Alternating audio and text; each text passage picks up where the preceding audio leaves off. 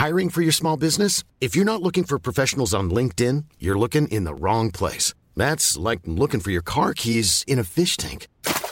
LinkedIn helps you hire professionals you can't find anywhere else, even those who aren't actively searching for a new job but might be open to the perfect role. In a given month, over 70% of LinkedIn users don't even visit other leading job sites. So start looking in the right place. With LinkedIn, you can hire professionals like a professional. Post your free job on linkedin.com slash people today.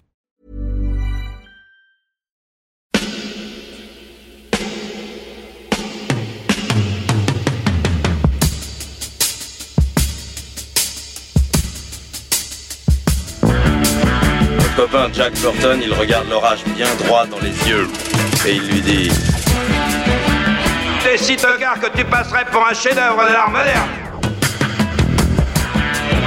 Madame, je n'écrirai rien sur ce film, c'est une merde.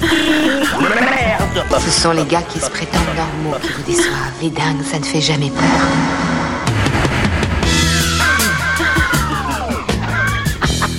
Elle nous connaît dans les coins, la frangine. Salut, c'est Clémence. Bienvenue dans Temps pour un film, le podcast qui fait la pluie et le beau temps sur le cinéma. Aujourd'hui, c'est le retour de notre format spécial interview pour parler des films directement avec ceux qui les font. Mais avant ça, on va remercier tous nos soutiens, car oui, cet épisode de Temps pour un film est soutenu par Eurochannel, la chaîne 100% fiction et cinéma européen. Retrouvez des films exclusifs et des séries télé inédites sur les offres Bouygues, Orange et Free. Pour tout savoir, rendez-vous sur eurochannel.fr. Pour ce numéro, côté intervieweur, ils sont deux, ils sont en forme, ils ont affûté leurs questions. On retrouve Julien. Salut Julien. Salut Clémence. Et Stéphane. Salut Stéphane. Salut Clémence. Et puis l'équipe ne serait évidemment pas complète sans notre producteur, réalisateur, monteur préféré. Salut Alain. Salut Clémence.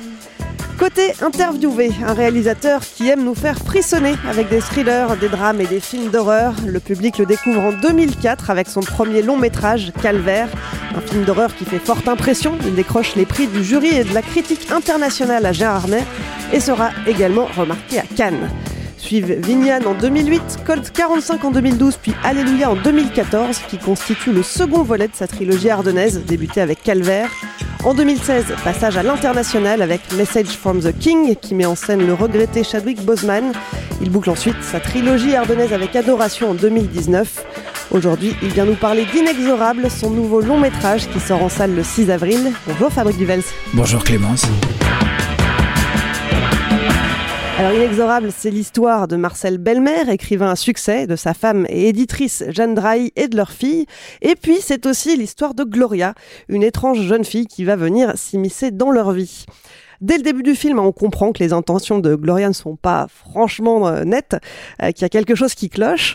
Euh, donc tu as choisi un point de vue plutôt omniscient plutôt que l'effet de surprise. Pour quelle raison? Tu veux dire omniscient euh, dans la mesure où il y a plusieurs points de vue? Oui. Bah oui, bah c'était c'est un peu une unité de temps, de lieu d'action avec quatre quatre personnages tous très différents qui sont pratiquement des archétypes. Donc il fallait euh, bah, les construire, enfin il fallait il fallait les installer, les construire. Enfin, d'abord il fallait construire la famille euh, très précisément.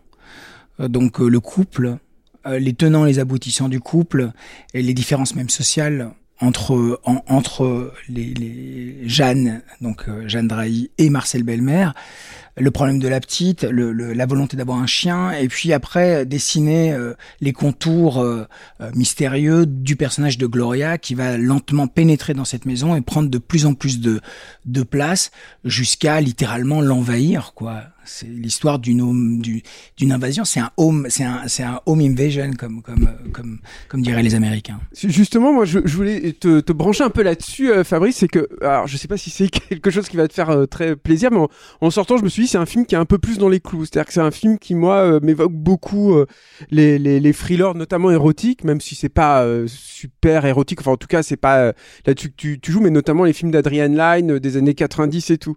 Et enfin voilà. Que j'adore que ah bon d'accord. Donc c'est un truc et ça c'est un truc que t'assumes et, et c'était une volonté en fait d'aller d'aller là en fait. Ah mais j'assume complètement okay. l'idée c'était vraiment si tu veux on m'a souvent euh, euh, fait le reproche du, du, côté un peu crossover de mes films tu vois de, de, de, qui, qui, qui, em- qui empruntent à différents genres. Ici, j'avais envie d'être beaucoup plus euh, dans un genre très très circonscrit, qui est le thriller érotique américain des années 90, le home invasion, même le film de fantôme, avec des accents un peu gialesques et à ma sauce, avec mon regard, avec euh, la manière euh, dont évidemment je vais traverser tout ça. Mais l'idée, c'était vraiment de faire un truc qui soit beaucoup plus genré, beaucoup plus convenu presque conventionnel, mais à ma manière. En fait, si tu veux, le, home invasion, c'est ça qui est formidable dans le home invasion, c'est que euh, tu as des codes euh, très très concrets, concis, et c'est toujours la manière dont tu les traverses. euh, euh, et j'ai un amour incroyable pour ce, ce, ce genre de film euh, euh, que j'ai vu euh, jeune je- jeune adulte dans les dans les dans les dans les années 90 quoi. C'était c'était Pourquoi justement? Qu'est-ce qui t'attire là-dedans? La tension sexuelle. Ouais. Vraiment, la tension sexuelle, le rapport de domination, le, l'intrigue, le machiavélisme, les dessins refoulés, les frustrations refoulées, le mensonge. Tout ça est un spectacle que, que j'adore pouvoir euh, regarder quand il est bien articulé, bien sûr. Là, tu parles du genre en question, en fait, plus que de Liaison Fatale à proprement parler. Bah, Liaison fatale est un film que j'aime beaucoup, hein. Vraiment beaucoup. Non, parce que c'est pour le coup, c'est un film qui est vraiment décrié. C'est étonnant, en fait. euh, On pointe un peu ta cinéphilie, là, du coup, euh, qui est quand même assez large, hein, mine de rien. Euh, euh, sur ce truc-là, moi, j'aurais pensé que, par exemple, Basic Instinct, ça aurait été peut-être plus. Moi, entre j'aime beaucoup Basic Instinct, mais je, je, je vais te dire, ouais. J'adore. Adrien- non, non, non, mais moi j'adore Adrian Lyne. J'adore Ouais, Adrian mais- Même le dernier, tu vois, le, le, le remake de Eau. Profonde, là, euh, Mm. euh, bon, c'est c'est sûr que c'est pas le film de Deville, mais mais euh, mais il y a quelque chose de de, de, de malade. Et puis ça fait du bien de voir du cul comme ça, euh, euh, ou de la tension sexuelle comme ça dans un cinéma américain qui est devenu complètement aseptisé. Euh, les, les, les- même si tu crois pas énormément aux scènes, euh, au- le couple, tu vois, Ben Affleck, Anna de Armas, tu vois pas très très bien où ils veulent en venir. Et puis ils sont vraiment tous détestables.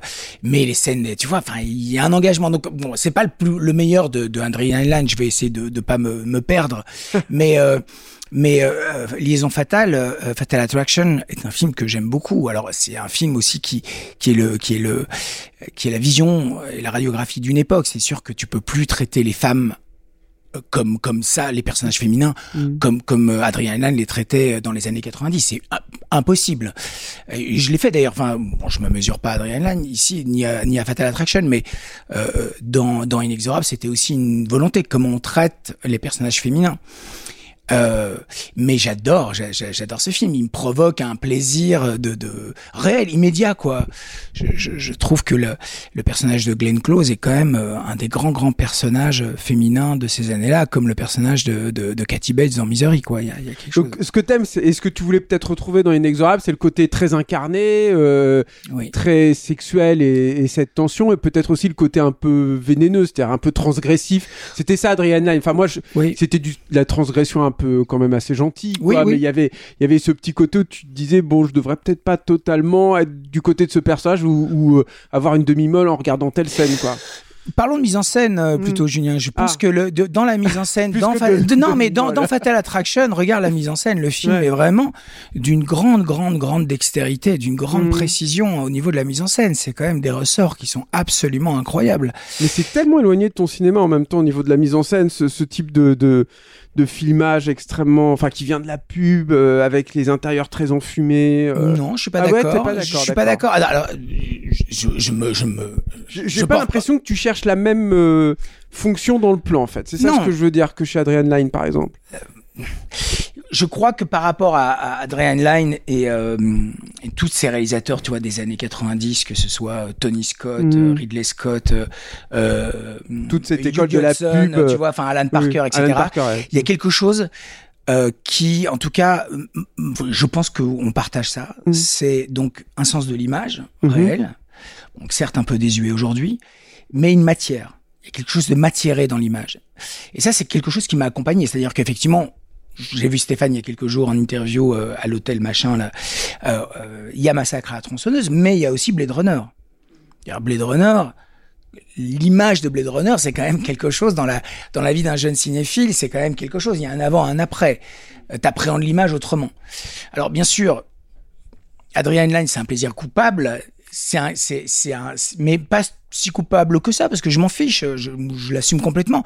Mais ce que je veux dire, c'est simplement que par rapport à ta question, l'idée pour moi, c'était de faire quelque chose peut-être plus convenu, mais qui distille un vrai sens de la tension, donc un suspense, un crescendo dans la tension, et surtout un, exercice de style qui me contraigne, tu vois, qui me contraigne à créer cette tension jusqu'au bout, avec des, arcs et des ponts dramaturgiques cohérents et qui tiennent la route. Mais, ceci dit, en fait, pour revenir un peu sur Inexorable, vraiment, en fait, si tu veux, je pense que l'idée de, de citer euh, Liaison Fatale, il y a aussi l'idée que tu sais, toi, en tant que cinéphile, qu'on va- qu'il y a forcément quelqu'un qui va te le dire, en fait. Tu vas te dire, mais attention, t'avais fait un film à la Liaison Fatale, on va dire, parce que c'est devenu un genre, en fait, à cause de Liaison Fatale, quoi. Quoi qu'on pense du film, en fait. Toutefois, le truc qui est très intéressant aussi dans le film, c'est qu'il y a du cul dans euh, Inexorable, mais il y a du cul, euh, euh, c'est différent, en fait. C'est-à-dire, Oui, c'est c'est que la façon, déjà, il y a ton, ton approche crue, on va dire, de, de, de ça. Euh, c'est pas et c'est pas du cul euh, un peu justement comme disait Julien avec à demi molle puisque justement en fait en gros euh, il y, a, il y a carrément un comment dire un arrêt quoi en fait tu, tu on part là-dessus et tu t'arrêtes complètement en fait Euh, c'est-à-dire que la scène va pas jusqu'au bout puisque puisque les personnages ne vont pas jusqu'au bout quoi Ben, la sexualité, de toute façon, chez Et- moi, et ce que je veux dire c'est que Excuse-moi. tu détournes en fait du coup les attentes sur ce point-là quoi Oui. parce que finalement on ne moins reviendra pas voilà, on n'en de reviendra fa- pas ou en dessus tout cas quoi. excitant de façon évidente. C'est-à-dire quand t'allais voir un film comme ça, tu savais qu'il allait y avoir un peu de la fesse et que ça allait être sympa parce que la- l'actrice tu l'aimais bien et tout. Non mais c'était ça aussi euh, proposition indécente. à l'époque, oui, à l'époque. oui. À l'époque, je veux dire. Toi, c'est moins ça en fait. C'est-à-dire que c'est moins trivial sur ce côté-là, quoi. Tu vois. Le, le- le- enfin, pour moi, la sexualité, elle fait vraiment partie des, des, des, des personnages. C'est-à-dire que euh, il y a rien de plus intime que la sexualité. Il y a rien de plus euh, particulier. On, on connaît jamais vraiment les gens. euh, et puis sexuellement, euh, on est tous différents. C'est très très étonnant. Donc ça révèle toujours quelque chose. Et la sexualité dans Inexorable est une sexualité qui met en lumière euh, euh, certains aspects dramaturgiques ou certains aspects psychologiques. On voit bien que ce personnage de Marcel Belmer n'arrive pas à faire sa femme. On voit ces deux corps qui, qui s'emboîtent pas, qui ont du mal. La seule manière pour lui plus tard de, lui faire l'amour, c'est de la dominer, de la salir. euh, tu vois. Enfin, donc il y a, quelque chose comme ça qui révèle, qui met en lumière. donc moi, le sexe pour le sexe au cinéma, bon. En tant que spectateur, oui, pourquoi pas, ça peut être amusant. Mais dans mon cinéma, le cinéma que j'essaie d'articuler, non.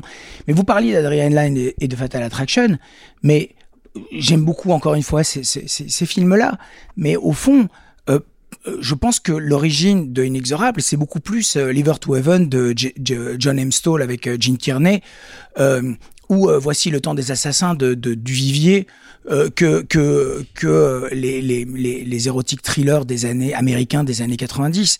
C'est-à-dire que mais bon, là, on, je fais un peu du name dropping et je dis des trucs, on s'en fout un petit peu. Moi, ce que j'ai vraiment essayé de faire, les, les gars, vraiment très, très franchement et très modestement, c'est un film qui remplisse le cahier des charges, qui arrive vraiment à être dans une convention un peu plus large, ouvrir un peu mon cinéma et être surtout dans la tension, la réelle tension et le plaisir. Le plaisir de ce genre de cinéma. Après, les gens, ils voient ce qu'ils veulent. Certains disent, ouais, mais c'est un peu conventionnel, c'est un peu convenu. On a déjà vu ça. Mais oui, bien sûr, mais ça, c'est le genre circonscrit qui dit, on a déjà vu ça, bien sûr. Mais après, c'est toujours la manière dont on traverse. C'est la mise en scène, c'est le travail du, mise en- du, du- du metteur en scène. Ouais, c'est ce que j'allais dire. En fait, il y a, il y, a, il y a la façon de prendre le film. C'est-à-dire que en, en- moi, je pense, enfin, j'ai l'impression que les gens qui pourraient trouver ça éventuellement conventionnel, c'est les gens qui connaissent pas forcément ton cinéma, quoi. En tout cas, qui se disent, enfin, qui se disent en tout cas, ah bah, pour du C'est peut-être conventionnel, effectivement, mais en vrai, pas tant que ça, en fait, quand tu réfléchis, puisque justement, euh, dans le genre en fait thriller érotique etc etc t'as toujours des personnages en fait qui sont euh, euh, un peu plus enfin tu vois Michael Douglas euh, tu vois sans enlever quoi que ce soit à Benoît Poulvord hein, mais mais Michael Douglas c'est censé être le beau mec d'Hollywood ou je sais pas quoi alors que là c'est c'est Benoît Poulvord tu vois c'est un peu plus euh, enfin c'est un acteur à la base comique qui est révéré pour ça toi tu viens tu le casses tu vois même si encore une fois ça, ça arrive régulièrement en fait qu'on qu'on l'ait cassé euh, dans sa carrière hein. Euh, euh, je pense euh, au film d'Anne Fontaine par exemple où ils, ils ont vraiment cherché à faire autre chose quoi euh, moi j'aime pas forcément ça mais en tout cas, c'est clairement pas le Poulvord qui déconne, quoi. Donc euh, euh, là, c'est pareil, c'est la même logique. Et mine de rien, en fait, euh, t'as beau essayer d'ouvrir ton cinéma, euh, ça, reste, ça, ça- ça reste quand même quelque chose de, de, de, de goûtu, quoi. C'est-à-dire pour les, pour, pour initier, à mon sens. Hein, euh, Bah oui, mais ça c'est normal. C'est-à-dire que, je- enfin, je, je pense, hein, c'est-à-dire que je, je me vois mal euh, Enfin, faire qu'est-ce qu'on a fait au bon Dieu quoi. C'est impossible pour moi. Enfin, c'est-à-dire que je, je, vois bien aujourd'hui avec euh, l'expérience, le, le, le, parcours que je peux essayer d'ouvrir, mais en même temps, il faut que je. Enfin, faire un film pour moi, c'est pas juste faire un film. Hmm. C'est un moment, c'est un moment euh, existentiel très très important. C'est-à-dire, c'est comme une, une sorte d'exorcisme tu mets en lumière euh, bah, les tréfonds de quelque chose, tu développes quelque chose. Donc il y a, y, a, y a dans l'expression quelque chose qui est vraiment euh, très très intime pour moi. Euh, mais avec mon amour du cinéma et en essayant simplement d'ouvrir un peu plus. Euh, mais je vois que les réactions, bon, les réactions euh, aujourd'hui sur Inexorable sont plutôt positives. C'est-à-dire que les gens, même même ceux qui aiment pas le genre, c'est-à-dire que mais ça, je crois que c'est simplement tout le travail qu'on a fait sur la tension vraiment créer ce suspense aussi. Tu vois, par exemple, généralement, mon cinéma est au début, euh, je, je, mets le spectateur face à quelque chose qu'il doit acheter immédiatement. Et ici, il m'intéresse, j'ai voulu vraiment prendre les gens un peu plus par la main, les, les, les, les entraîner dans cette maison, euh, de manière un peu plus chabrolienne, en fait. C'est-à-dire que, tu vois, qu'il y a les contours de, de, de quelque chose qu'on connaît, et puis après, dévisser lentement les choses et faire monter cette putain de tension. Mais pourquoi tu as eu cette volonté-là, en fait? Est-ce que c'est en réaction peut-être à Adoration, qui, Bien pour sûr. le coup, allait très très loin, en fait, dans, dans, dans une des apparences en fait de ton cinéma ou euh, enfin voilà quoi bien sûr bien sûr c'est toujours en réaction à, à quelque chose qu'on a qu'on vient de terminer Mm. euh, Adoration est, est un film que personnellement j'aime beaucoup mais je vois bien qu'il y a une incompréhension chez chez beaucoup de gens sur le film l'argument est très ténu il est très sensible, il est dans un, une sorte de, de fantastique, de, de, de, réalisme magique, un peu, un peu très très différent de ce qu'on a l'habitude de voir aujourd'hui. Euh, le film a probablement euh, des défauts, mais euh, c'est un film dans lequel je me suis beaucoup investi, et donc le point de vue euh, branlant du personnage, la fébrilité en fait du personnage du jeune Paul épousait complètement, enfin la caméra épousait la, la fébrilité. Ici, il y avait comme comme dit Clémence quelque chose de beaucoup plus omniscient dans la manière de construire le film, euh, les points de vue, de construire. En fait, j'ai essayé de faire un film qui était plus, j'ai essayé, mais de faire un film un peu plus cérébral, -hmm. tu vois, dans sa construction. J'ai essayé de construire une petite maison bien charpentée. Vraiment, très simplement, mais très modestement, mais avec euh, toute la dextérité, l'artisanat que j'ai acquis. Mais ça se traduit comment, du coup? C'est peut-être sur le... Parce que tu parlais, par exemple, du travail sur les personnages. Là, je sais pas, t'as as, peut-être écrit, posé plus de choses euh, dans la pratique, en fait. Comment ça s'est traduit, justement, cette volonté? Bah, il y a l'écriture d'abord. Il y a une écriture, tu vois, avec cet argument-là qui certes est convenu, que les gens connaissent, etc. Sur l'érotic thriller, sur le home invasion. Après, c'est le travail sur les personnages. Euh, dans l'écriture, puis après il y a le casting, forcément, c'est ramener énormément au casting, ramener à la singularité, aux accents, au mystère des acteurs, à l'intersection intime qu'ils ont tous par rapport à leur personnage, et créer avec euh, toujours avec euh, mon chef opérateur Manuel Dacos et mon directeur artistique et aussi chef d'écho Manuel, Emmanuel de créer une intersection, tu vois, au niveau de la mise en scène. Donc le décor, la lumière et la mise en scène et les acteurs. Et tout ça, c'est un dispositif qu'on creuse, qu'on creuse avec quelque chose de beaucoup plus structuré, de beaucoup plus établi et avec une conscience et une volonté tout le temps permanente sur la tension. C'est-à-dire qu'est-ce qui peut être tendu?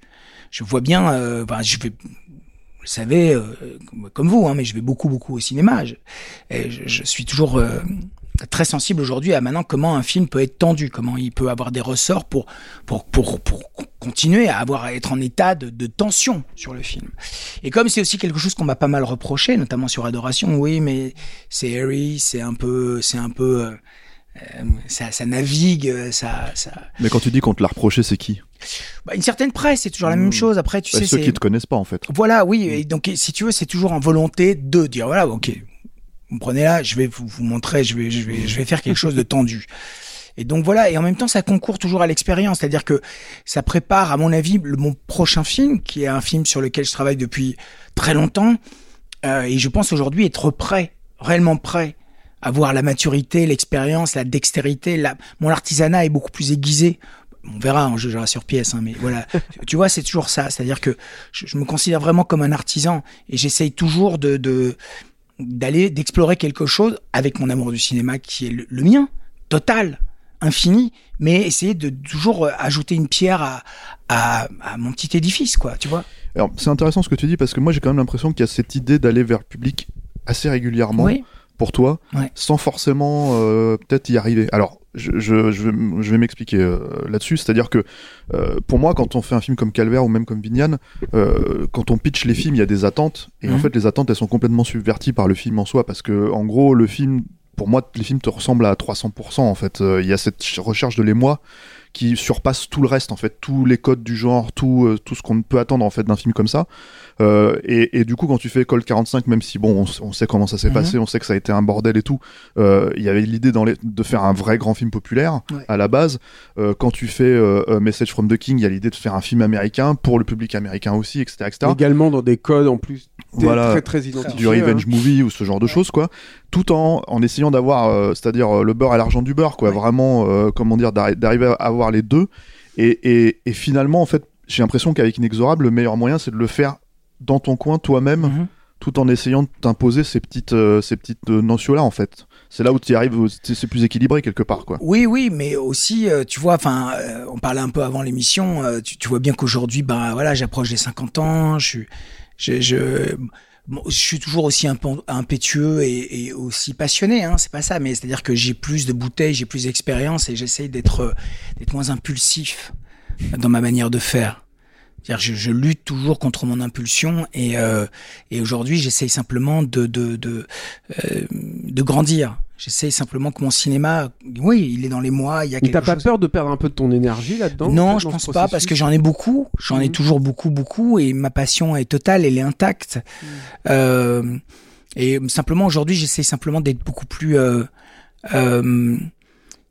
Ouais, il y a toujours la volonté d'aller faire des choses. Il y a, tu- Mhm. Quand on te propose de faire un film, tu as toujours envie d'y aller, mais après, tu penses à l'entourage, tu penses au voilà, qu'est-ce que ça va engendrer? C'est-à-dire que je- j'essaie d'être plus euh, un joueur de poker, ce que Mhm. je ne suis pas du tout, malheureusement. Je suis absolument pas quelqu'un de très politique. Je suis vraiment dans l'ici et maintenant, et c'est vraiment, je calcule peu, malheureusement, hein, vraiment. Mais j'essaye, tu vois, j'en ai conscience, donc j'essaye toujours maintenant de me dire, voilà, ce que tu fais, qu'est-ce que ça engendre comme comme euh, comme comme conséquence. Et par rapport à mon cinéma, c'est sûr que travailler avec entouré de gens bienveillants et d'une équipe fidèle, euh, tu vois, d'artisans doués, euh, où il y a une, une, une, sorte d'harmonie et d'homogénéité. C'est pas parfait, hein, c'est pas, c'est pas, c'est pas l'île, euh, c'est, pas l'île au trésor, tu, tu vois, mais il y a quelque chose qui est, qui est, qui est, qui est- voilà, qui, qui porte. Et donc c'est comme ça que j'ai envie de travailler, oui, bien sûr. Alors, justement, là, sur ces conditions de travail, je voulais, je voulais qu'on revienne quand même sur la scène de sexe entre euh, Mélanie Douté, enfin le personnage de Mélanie Douté et celui de, de Benoît Poulvard. Déjà, on sait- la, la, la, la première. Et là, là, ouais, celle où il, est, il y arrive pas, quoi, en fait. Mais même les deux, en fait, quelque part. Parce que dans la pratique, c'est. euh, Déjà, c'est assez rare, je trouve, en, particulier dans le cinéma d'aujourd'hui, mais même dans le cinéma en général, de voir des acteurs connus euh, se mettre littéralement à nu. Enfin, je veux dire, c'est, elle est difficile, je pense, à tourner pour eux, cette scène, à l'accepter. En plus, on sait que Poulvord est relativement. euh, Enfin, c'est, on, on a, il, il a une pudeur. il est, ouais, il, alors, est- il est plus. plus Alors plutôt c'est, peut-être c'est marrant de, de préciser ça parce que c'est vrai qu'il a une pudeur, mais sauf quand il fait le guignol justement, c'est-à-dire qu'on l'a vu à poil hein, dans C'est arrivé près de chez vous par exemple, mais c'est, c'est, c'est arrivé, près- de chez vous quoi. C'est-à-dire qu'en fait en gros c'est pas grave de déclamer un, un poème sur les pigeons en montrant son cul quoi, alors que là pour le coup c'est quand même autre chose quoi. C'est vraiment en fait justement c'est pas il y a montrer son cul et montrer son cul. Mais c'est vrai que c'est Voilà. une scène où toi, en tant que spectateur, tu as la sensation. Enfin, moi, j'ai eu la sensation de voir un truc que j'aurais pas dû voir, en fait. Et c'est d'autant plus troublant que c'est des acteurs que j'ai clairement identifiés par ailleurs et que je pense que j'ai quelque chose euh, qui me travaille en fait derrière la tête. Je veux que tu m'en parles un tout petit peu, que tu nous parles aussi de la conception de la scène. Comment tu travailles, comment tu obtiens Bah, ça d'a- d'acteurs pareils quoi? D'abord, je vais vous dire que je suis vraiment content que vous, vous, vous souligniez cette scène parce que euh, c'est ma scène préférée et je pense que c'est probablement la, la scène que je préfère de toute ma filmo. Parce que je trouve qu'elle touche euh, à quelque chose de de- d'intime et de terrible à la fois, de dans cette impossibilité euh, à être à deux et cette impossibilité à être seul. Quoi. Tu, tu, tu, tu vois, il y a quelque chose qui est terrible dans cette scène. Euh, en fait, je, je, elle était dans le papier, elle était sur le papier. C'est très écrit une scène comme non, ça? c'est pas écrit, c'est écrit, mais sur papier, tu sais, bon, ok, il veut faire l'amour avec sa Mhm. femme, euh, il arrive pas à bander, so whatever, tu vois, ok. très bien. Après, tu te dis bon, mais comment tu l'as, comment tu l'as, comment tu l'as retranscrit, comment tu la mets en, en musique, comment tu la, comment tu la transcendes ou pas. Euh, donc, euh, je suis allé voir euh, mes, mes camarades, hein, toujours les mêmes, et je leur dis voilà, on va faire un plan séquence, on va, on va se démerder pour faire un plan séquence. Et donc on, articule un mouvement dans la dans la pièce, dans le décor, avec avec la lumière. Donc c'est toujours la même chose. on pense la lumière et le décor avant la scène avec les acteurs, puis on fait venir les acteurs. Le plan séquence, c'est une façon de d'être le moins intrusif possible dans le vis-à-vis des comédiens. D'être de faire d'être le ouais d'être comme si on n'était pas là quoi. Après je vais les voir.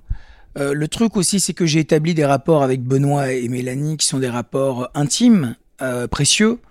Euh, ils me font confiance, tous les deux. Il se trouve que Mélanie et Benoît se connaissent très très bien.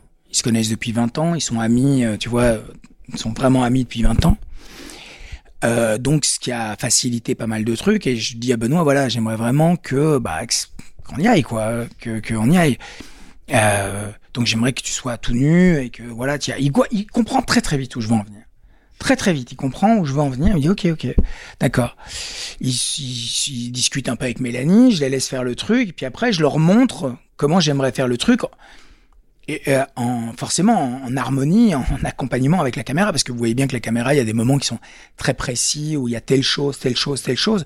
Donc on fait une espèce de parcours de géographie, un peu de, de, de, des trucs. Puis après, on tourne. On la tourne trois, quatre fois. Moi, je suis à côté. Je suis à côté, je leur parle. Donc je leur parle, ils ont ma voix, comme je fais souvent en fait. Je parle toujours aux comédiens. On vide le plateau évidemment parce que c'est pas qu'une scène de cul. En fait, le cul, on s'en fout. C'est c'est c'est ce qu'elle révèle. Profondément intime en fait. C'est ce qu'elle révèle en fait. C'est ce que cette scène révèle.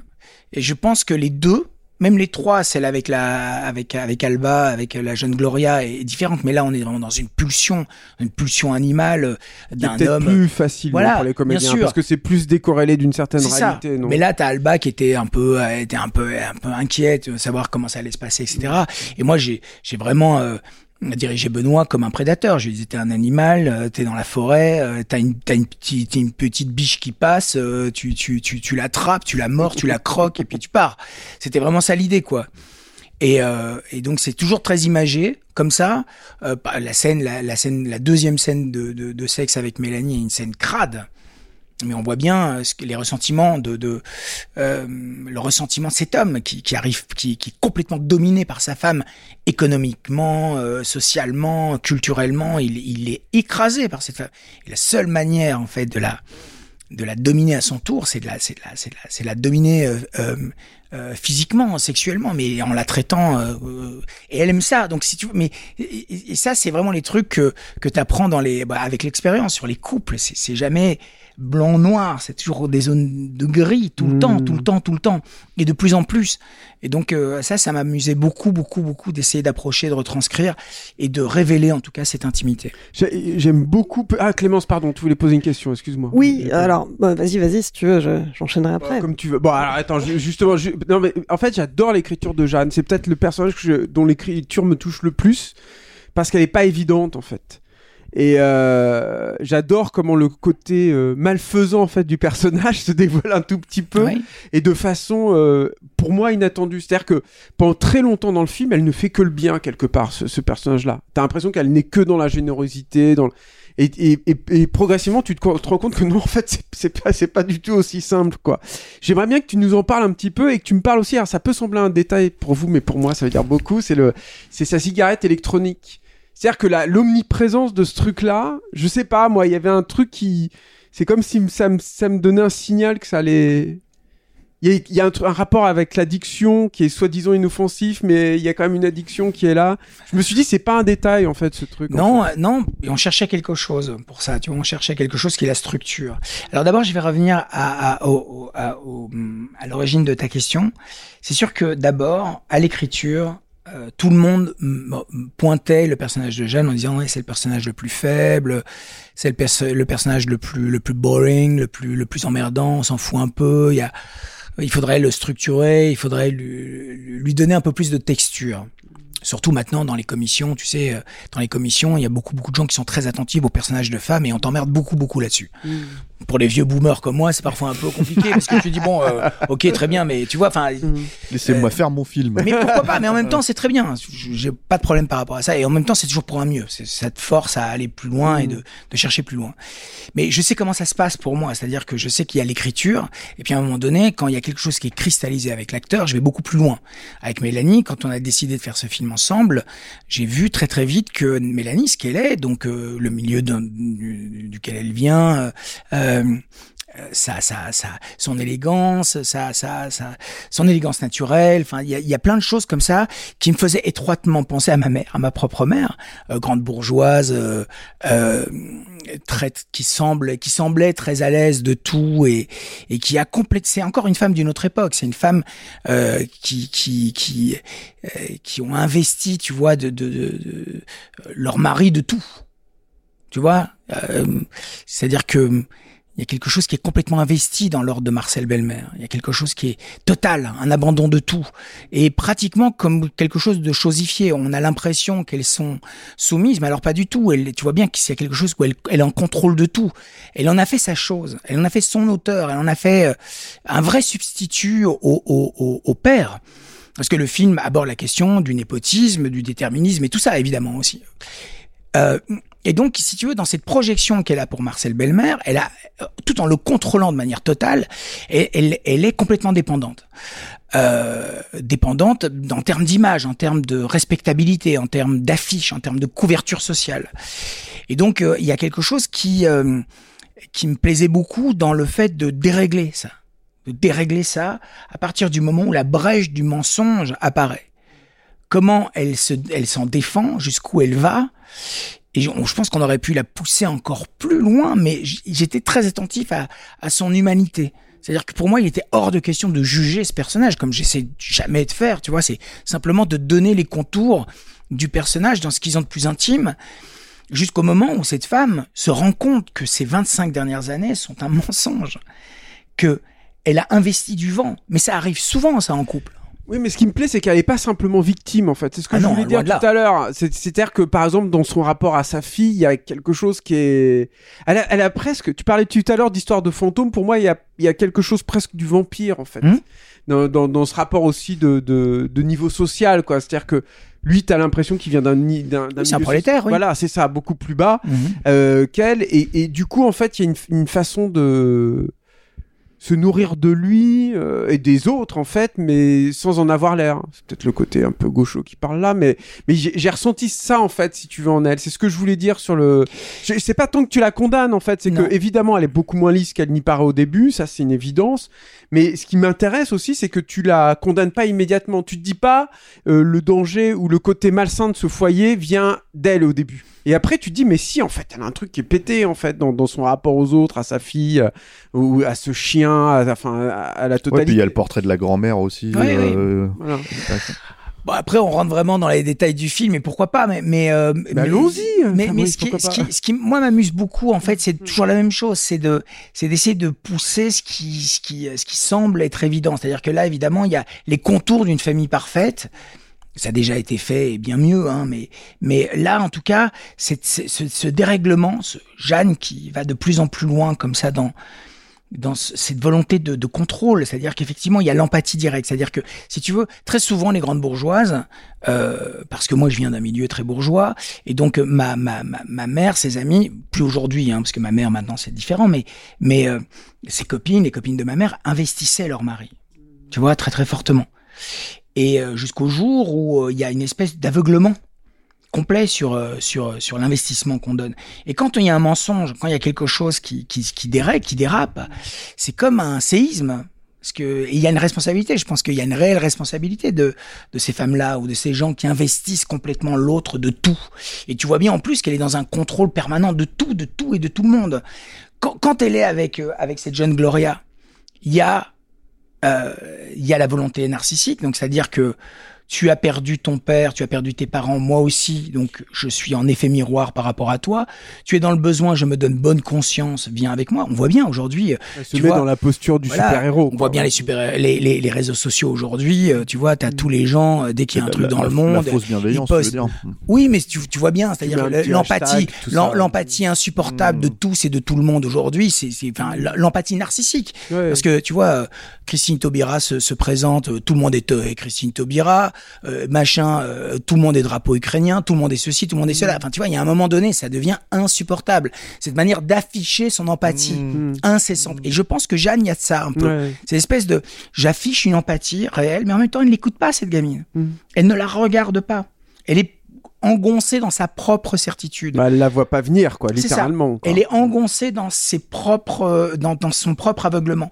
Par exemple, quand il, euh, quand euh, Jeanne, euh, je sais pas si vous vous souvenez, il y a les plombs qui sautent, elle descend la maison, elle va rallumer les plombs et elle surprend Marcel qui est en train de discuter avec Gloria dans la cuisine.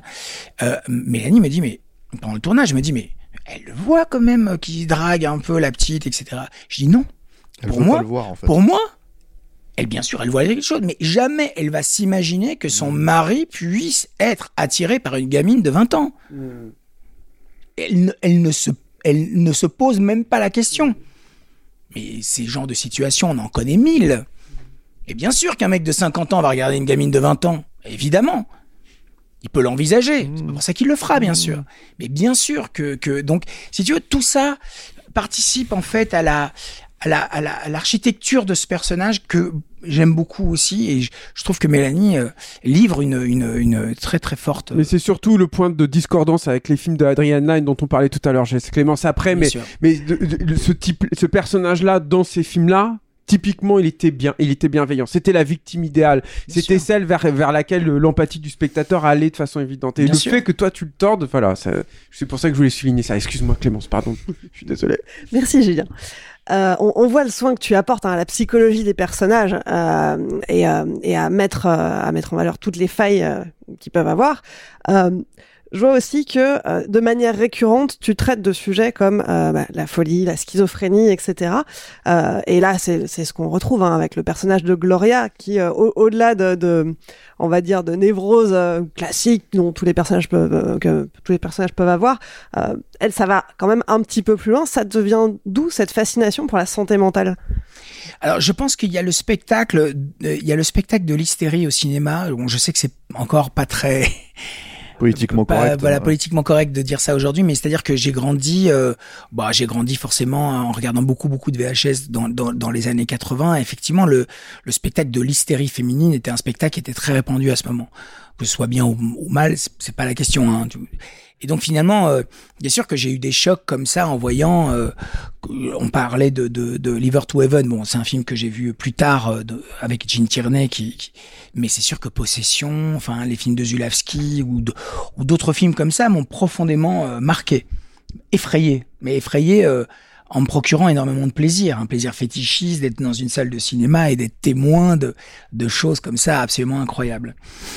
Euh, alors, je, ne sais pas pourquoi ce thème revient de film en film. Cette Gloria revient de, de, de film en film.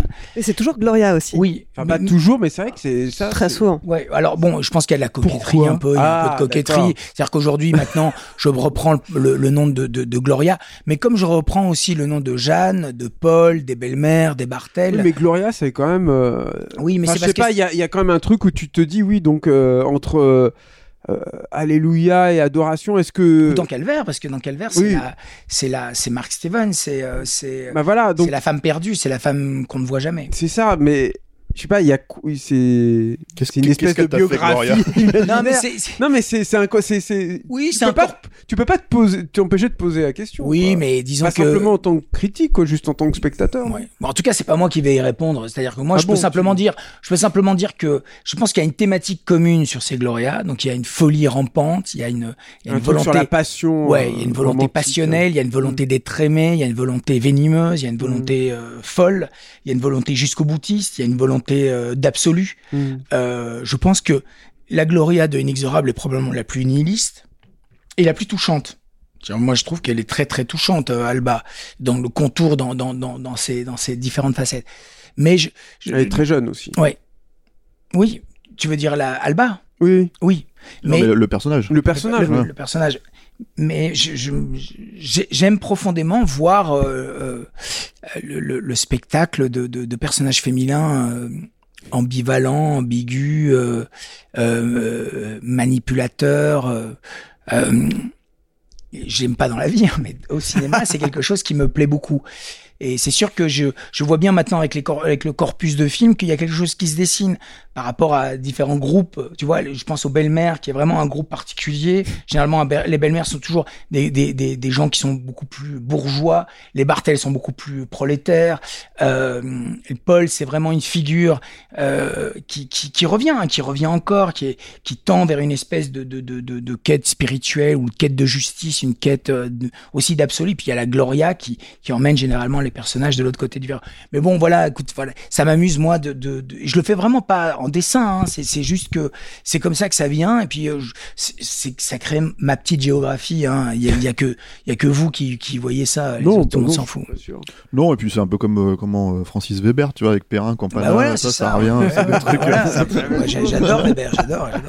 Mais là, là, il y, y, a aussi un truc parce que ce, qui est marrant, c'est qu'il y a un côté dans le lâcher prise dans ton cinéma. Et j'ai l'impression, dans ce que j'ai, j'ai jamais visité un de tes plateaux, mais en tout cas de ce que j'ai vu sur les tournages et tout, j'ai l'impression qu'il y, a ça aussi. Il y a une, t'as une façon de gérer avec les acteurs où il y a un truc. C'est les deux. Ah, il y a les deux. C'est les deux. C'est quelque chose de très, très, très méthodique.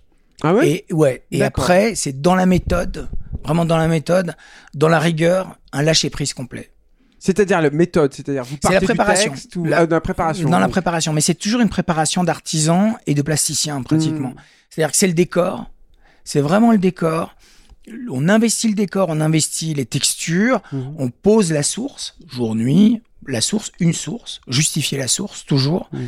Et puis après, c'est les, les, acteurs. Et, je, et je, je, moi, je m'aide beaucoup, beaucoup du décor et de la lumière. C'est-à-dire mm. que euh, ça, ça, influe directement sur euh, euh, ce qui va être révélé ou caché ou sur l'écriture parfois? Non, parce que en fait, l'écriture, je suis beaucoup, je suis dyslexique grave. Enfin, ça va beaucoup mieux, ça va beaucoup mieux, mais j'ai toujours un problème d'écriture.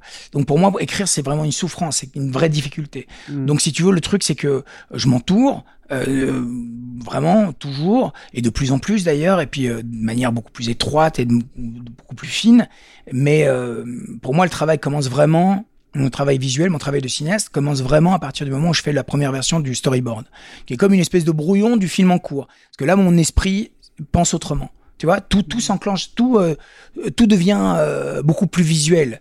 Et puis après, il y a le décor et ça influe beaucoup. Mais dans cette rigueur-là, dans cette préparation-là, après, sur le plateau, il y a vraiment un lâcher prise. Complet, complet, complet. Et que tu exiges d'ailleurs de, de, la part de ton équipe. De, en fait, de, tous, de, tout, de tout le monde. Mm. C'est-à-dire que c'est vraiment l'instant. Alors, à propos du décor, est-ce qu'on peut parler de cet incroyable château où vous avez tourné? Il est dans les Ardennes, c'est ça? Ouais. Il est à Roumont. C'est le château de Monsieur Copé. Je salue. Non, non, alors écoute, euh, euh, ce château, euh, très honnêtement, je, je l'ai vu en photo, en repérage, dans un bureau de repérage, et on, je trouvais incroyable, mais très très grand, c'est quand même 5000 mètres carrés. Donc je suis parti là J'étais avec euh, euh, mon directeur artistique, on est parti avec les repéreurs, on est arrivé là, moi j'ai cru que c'était pas possible, euh, c'est trop grand. Et puis surtout, on était quand même, on n'avait pas beaucoup d'argent pour faire le film, donc je pensais pas que je pouvais me l'offrir ce château, c'était pas possible.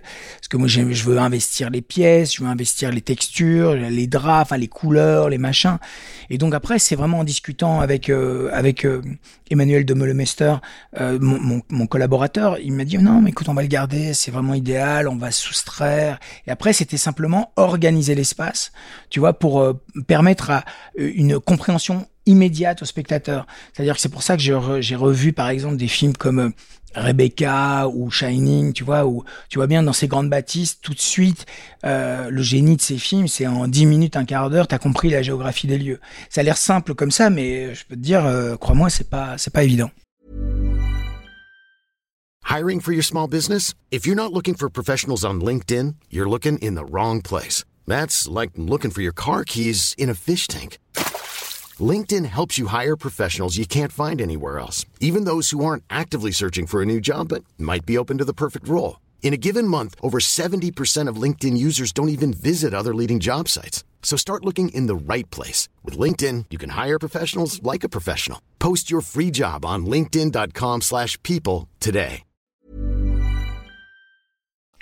Il y, a un truc en fait euh, dont on n'a pas forcément parlé, ce qui est assez intéressant sur le, sur le film, c'est le côté exercice de style en fait justement. Voilà, c'est-à-dire que en fait on a parlé du fait que c'est un thriller, alors érotique. Ça, c'est, il y en a un peu, mais c'est discutable en fait parce que c'est pas vraiment le, le, le, le, sens dans lequel on va. Toi, t'es très cinéphile, donc en fait, euh, on, on, on, on en a un peu parlé. Tu viens, tu viens de citer Rebecca. euh, Il y a du Hitchcock là-dedans. Il y a du, euh, il y a du, euh, Du Giallo, ouais. du Giallo, voilà, du Argento. Du Siodmak aussi, surtout. Je pense vraiment à, à Staircase, euh, euh, de, Spa, de Spinal Staircase, tu vois. Mais en fait, il y a des plaisirs de cinéma, si tu veux, qui sont, euh, pour le coup, je trouve hyper identifiables tout de suite. C'est-à-dire Mhm. quelqu'un qui s'intéresse au langage du cinéma, quelqu'un qui s'intéresse à ce genre de choses. En fait, il y a tout un tas de petits trucs euh, euh, que tu voulais mettre en fait dans le film. Euh, pourquoi est-ce que c'était important pour toi en fait de l'aborder sous cet angle-là en fait, de se dire tiens, moi, je vais faire mon transtrave. Tiens, je vais faire mon, mon tu vois, mon. Je raisonne jamais comme ça. Ouais, ouais, je sais, mais tu vois, Je raisonne jamais comme ça. Je, je- à aucun moment je me dis je vais faire un transtrave parce que je veux faire un transtrave. Ou alors, euh, tu vois, enfin, j'ai vraiment deux vies. Alors là, il y a la vie de cinéphile qui est une vie intense et passionnée, mais ma vie de cinéaste c'est autre chose. Alors forcément, elle est poreuse. Ma vie de cinéaste, euh, forcément, ma ma vie de cinéphile déteint sur ma vie de cinéaste. Mais ici, j'avais vraiment dans l'exercice de style de faire un film qui distille une tension presque théâtrale, tu vois, une unité de temps de lieu d'action, quatre personnages, une construction, une écriture, une écriture euh, théâtrale mais visuelle, on va dire, euh, qui révèle, tu vois, les mensonges de, des personnages, etc. J'avais en référent et les films que j'ai cités, le film de, de John M. Stoll, de John M. Stoll et le film de Duvivier. J'avais aussi certains films de, de Gaucha, tu vois, euh, avec euh, les films de fantômes, de Mmh, revenants, qui, mmh. tu vois, qui cristallisent en fait tous les, les Gaucha, ouais. péchés, les péchés et les, et les mensonges des personnages. Donc voilà. Mais en même temps, je me suis pas, euh, je fais ça dans mes Ardennes euh, avec des matières qui, qui ramènent et des, des décors qui ramènent vraiment à la, à la, à la vérité de, de altérée. Hein parce que c'est pas c'est pas du réalisme euh, cru quoi. Euh, mais qui, qui ramène à, à quelque chose de très très identifiable de très marqué. Euh, tu vois Ouais. et donc l'exercice de style euh, il est là mais jamais je me dis ah je vais faire un transtrave pour euh, faire un transtrave pour faire le malin. Tu, tu- tu vois c'est à dire que pour moi le transtrave à ce moment là dans le film on voit bien que c'est le moment où elle pénètre dans la maison où le rapport de force s'inverse. C'est-à-dire qu'elle devient puissante. Je me permets ce transtrave parce que pour moi, il est, encore une fois, cohérent et il cristallise quelque chose. C'est un langage. Le, le cinéma, et vous le savez mieux que personne parce que vous le défendez à corps et à cri, euh, aujourd'hui, malheureusement, les gens ne voient plus le langage du cinéma. C'est-à-dire que plus personne ne parle de mise en scène. On s'en fout de mise en scène, il y a que le sujet ou les contours du sujet qui, qui priment. Le langage, pour moi, c'est une écriture, c'est un langage. Alors, juste une petite précision. Pour nos auditeurs qui n'ont pas forcément le vocabulaire euh, du cinéma, transtrave, ça veut dire travelling. Oui, c'est c'est un travelling compensé en fait. C'est En fait. compensé. C'est-à-dire que tu fais un travelling, tu déplaces la, mou- la, la caméra physiquement dans l'espace, un mais tu, tu, tu compenses en fait ce, ce déplacement dans l'espace par une transformation de la perception optique en fait de cet espace. Ouais. Je crois que j'ai fait une explication qui est encore plus compliquée. Non, non, mais c'est euh, un effet, c'est un effet, l'enfer. c'est un effet de vertige de toute façon Ouais. qui, qui, qui est assez connu maintenant au cinéma. Qu'on Mais voit, qu'on voit dans, dans les, les dents de la mer, par exemple. Il y a un- Voilà, un dans de la mer, dans Vertigo. Mais, mais la raison pour laquelle je te demandais ça, c'est aussi que l'exercice de style permet justement en fait d'être plus euh, cérébral, comme tu dis, puisque tu es obligé de réfléchir un petit peu à, à- à- à la construction de ton, ton- Ouais. pas seulement de ton récit, mais de ta, ta forme. Et c'est pour ça que je me demandais justement si pour le coup cette fois-là, t'avais abordé ça un peu différemment, parce que c'est évident que chez toi, euh, euh, la forme en fait, si tu veux, elle vient de ce qu'il y a sur la matière en fait, euh, sur, sur le sur le plateau quoi. Oui, bah, complètement. En tout cas, je, je me contrains à faire ça. Alors, parfois, je, je lis des critiques sur, sur, sur certains de mes films. Bon, j'essaie de moins en moins, surtout chez certains, certains canards, où je vois qu'il y a une incompréhension de ça complète. C'est-à-dire que euh, les gens pensent que je, tu vois, enfin, que je fais, je fais, je fais du zèle ou je fais le C'est poseur. des affaîtries, ouais. Euh, Pour moi, rien n'est affaîtri. Je peux tout justifier, euh, vraiment, toujours. C'est-à-dire Tu qu'on me dire quand reproche on parle du transtrave ou ce genre ou de du transtrave ou- où tu vois par exemple la caméra branlante dans dans dans, dans Adoration ben, Ah j'ai oui. mais les, les contours du jeune Paul dans Adoration au début il est très fébrile Mmh. et au fur et à mesure que le film avance le fur et à mesure son, son, son intime conviction est de plus en plus stable, il, est, il bascule lui aussi, et puis ça termine par ce plan avec les oiseaux qui est d'une stabilité, et parce qu'il est, il est, il est, il est appelé, il est, il est, il est appelé autrement. Donc il y a un mouvement. Donc si tu veux, le, le mouvement de la caméra épouse, à mon, à mon avis. en Mais il y a ça aussi dans. Inexorable, hein, ceci étant dit, il y a ce moment où elle, où, elle, où elle confronte pour le coup et qu'elle révèle vraiment son visage, Gloria, dans la scène de jardin, en fait, où d'un coup elle s'en va, elle Bien laisse, sûr. où là c'est évident en fait que le, le mouvement de caméra hyper stable, hyper beau et sûr. tout, et qui suit le, le, le mouvement de, de Gloria qui est pour le coup déterminé quoi. Je suis complètement d'accord. Enfin, c'est-à-dire que pour moi, c'est pas, euh, c'est pas la forme contre le fond, quoi. Mm. C'est la forme avec le fond. C'est la forme qui, qui, qui, qui traverse le fond. C'est du cinéma, bordel. Je fais pas de la littérature. Le cinéma, ça a, une, ça a une écriture particulière. Et je vais voir des films tous les jours. Tous les jours, je vais au cinéma. Je vois beaucoup, beaucoup de films. Et je- je- c'est toujours la même chose. C'est-à-dire que je vois des gens qui ont des sujets, bah, beaucoup. Hein. Bah, après, ça arrive qu'il y y a- il y a des trucs bien. Mais je vois des sujets, je vois des trucs. Mais tu te dis, mais écris quoi. Enfin, ou fais, enfin, tu- je sais pas. Raconte. Raconte. Mais des adverbes. Fais un quoi. podcast, quoi. voilà, mais, mais, mais, mais je comprends pas. Je- Tu, tu vois, je, je, Oui, je- bien je sûr, mais- vraiment. mais, euh, Alors, puisque tout est justifié, il y a le choix de la saison aussi. C'est-à-dire que et c'est un film d'été. Par exemple, Calvaire, c'était un film d'hiver, c'était une évidence, quoi. Et là, il y a un truc sur l'été, quoi. Dé- Déjà, il y a évidemment toujours le côté un peu pastoral, avec ce retour à une espèce de nature un peu brute, euh, qui est travaillé là-dedans et tout. Mais il y a aussi ce, ce côté extrêmement euh, lumineux et solaire, en fait. Bon, alors ça, je m'en suis accommodé. euh, ah bon, c'est tout pas à une fait volonté honnête. du tout à l'écriture. C'est on devait tourner au printemps. c'était logique. Ah, d'accord. On a été empêché par le par le confinement, le premier confinement au mois de Mhm. mars. tu Mais. Adoration, pour moi, c'était un film de printemps. Mais Ah, me c'était un film d'été. Ah, Ça, c'était d'accord, vraiment un film ouais. d'été. Ok, bon, je suis Bah, complètement à la bah, masse, Non, moi, c'est laisse tomber, quoi. Mais le, le truc, c'est que Bah, c'est un peu grave. là. Tu veux aller écrire pour les, pour les canards euh, qui... on devait tourner au printemps. D'accord, ok. Et donc il y avait justement cette idée de renouveau, cette idée, tu, vois, cette idée-là euh, qui était Ah ouais, importante pour moi. Du coup, j'ai pas du tout perçu ça comme ça, moi. Voilà, mais bon, c'est pas très très grave parce qu'on a été arrêté donc euh, par, euh, on était à deux semaines de- du tournage. On a été arrêt- arrêté au mois de mars par le confinement et on a repris au mois de juillet. Après les trois mois de premier confinement, il y a, il y a, J'avais l'impression que c'était tellement assumé, moi, notamment avec l'herbe devant le le, le, la- la- le château et tout, ce, ce côté, euh, Alors ça, les blés qui sont déjà, enfin, j'avais une- ça en, en- en tête, quoi. non, mais alors ça, tu vois, par exemple, c'est-à-dire c'est l'opportunisme. C'est-à-dire qu'à un moment donné, euh, donc je suis contraint de tourner au mois de juillet Mhm. à cause du confinement. Mhm. C'est-à-dire que quand je retourne sur le décor et que je vois les hautes herbes, je me dis, mais je vais m'en servir. C'est-à-dire, pour moi, ça raconte quelque chose. Bah oui. Tu vois, ça raconte quelque chose. Y compris Le- l'orage, tu vois. Voilà. Pour moi, c'est la scène de l'orage, c'était un truc, c'était un événement d'été, quoi. Oui. Plus tard dans le film, quoi, Oui, tu oui, vois. oui. ouais. Ça, c'était préparé. Ouais. Ça, c'est préparé. Mais je, je reviens deux secondes aux herbes. Pardon, pardon. Aux, aux herbes, parce que les herbes, c'est très. euh, tu vois, tu parlais de maîtrise et de laisser aller. Mm. C'est-à-dire que c'est voilà, c'est dans l'extrême maîtrise de ce qui est préparé. À un moment donné, arrive un incident comme les herbes. Ça peut paraître con, hein, les herbes, machin, mais c'est super important parce que tout de suite le spectateur n'y pense même pas, mais se dit, ok. Euh, c'est sauvage au début, et puis à un moment donné, bah il y a le temps qui passe. Oh, tu vois, on fait des ballots, on coupe l'herbe. Tout, tout ça raconte quelque chose sur la vérité en fait de l'instant. C'est comme cette scène que j'aime beaucoup aussi, euh, qui était très structurée sur le rapport entre Gloria et Marcel, où ils sont tous les deux en train de parler, en train de boire un verre de vin, et il y a la, la nuit qui tombe. Tout ça, tu vois, euh, c'est très compliqué à faire parce que c'était dans le plan des changements de lumière. Donc il y avait quatre étapes. Benoît, c'était compliqué parce que il ne voulait pas comprendre la technicité de ce truc-là. Il comprenait pas pourquoi on s'arrêtait, pourquoi changer de caméra, pourquoi on bougeait les lumières. Mais tu vois bien que ce qui m'intéresse, c'est que d'un coup, dans la discussion intime entre deux personnages, à un moment donné, comme ça nous arrive à tous, on discute, la, la nuit, la nuit tombe, on se lève, on allume la lumière. Mais ça, le spectateur s'en rend, lambda, hein, je veux dire, le spectateur ne s'en rend même pas compte. Et c'est ça, c'est comment intégrer toujours les éléments, les éléments de la vie, du quotidien, à l'histoire. Et qu'est-ce que ça met en lumière? Ça chute, tous les deux, ils deviennent intimes, ils sont plongés dans une intimité, ils sont tous les deux en silhouette, et puis ils rallument quelque chose, tu vois. Donc si tu veux, tout, et c'est comme les, les- tout ça, en fait, contribue à enrichir, enrichir, enrichir un script qui n'est qu'un script. Mais ce qui est marrant d'ailleurs, en plus avec le, justement pour parler des herbes, c'est que du coup tu as cette scène où, euh, où Gloria est avec la, la, la gamine dont le nom m'échappe là. Je suis désolé à. Lucie. Lucie, et, et elles sont justement dans les herbes et derrière tu as cette, cette Ouais. machine là qui est en train Ouais. de, de, de tout raser. Où il y a un truc sur la le danger sous-jacent. Enfin, moi, je l'ai pris comme ça. et Je me suis dit, euh, il faut pas qu'elle reste là.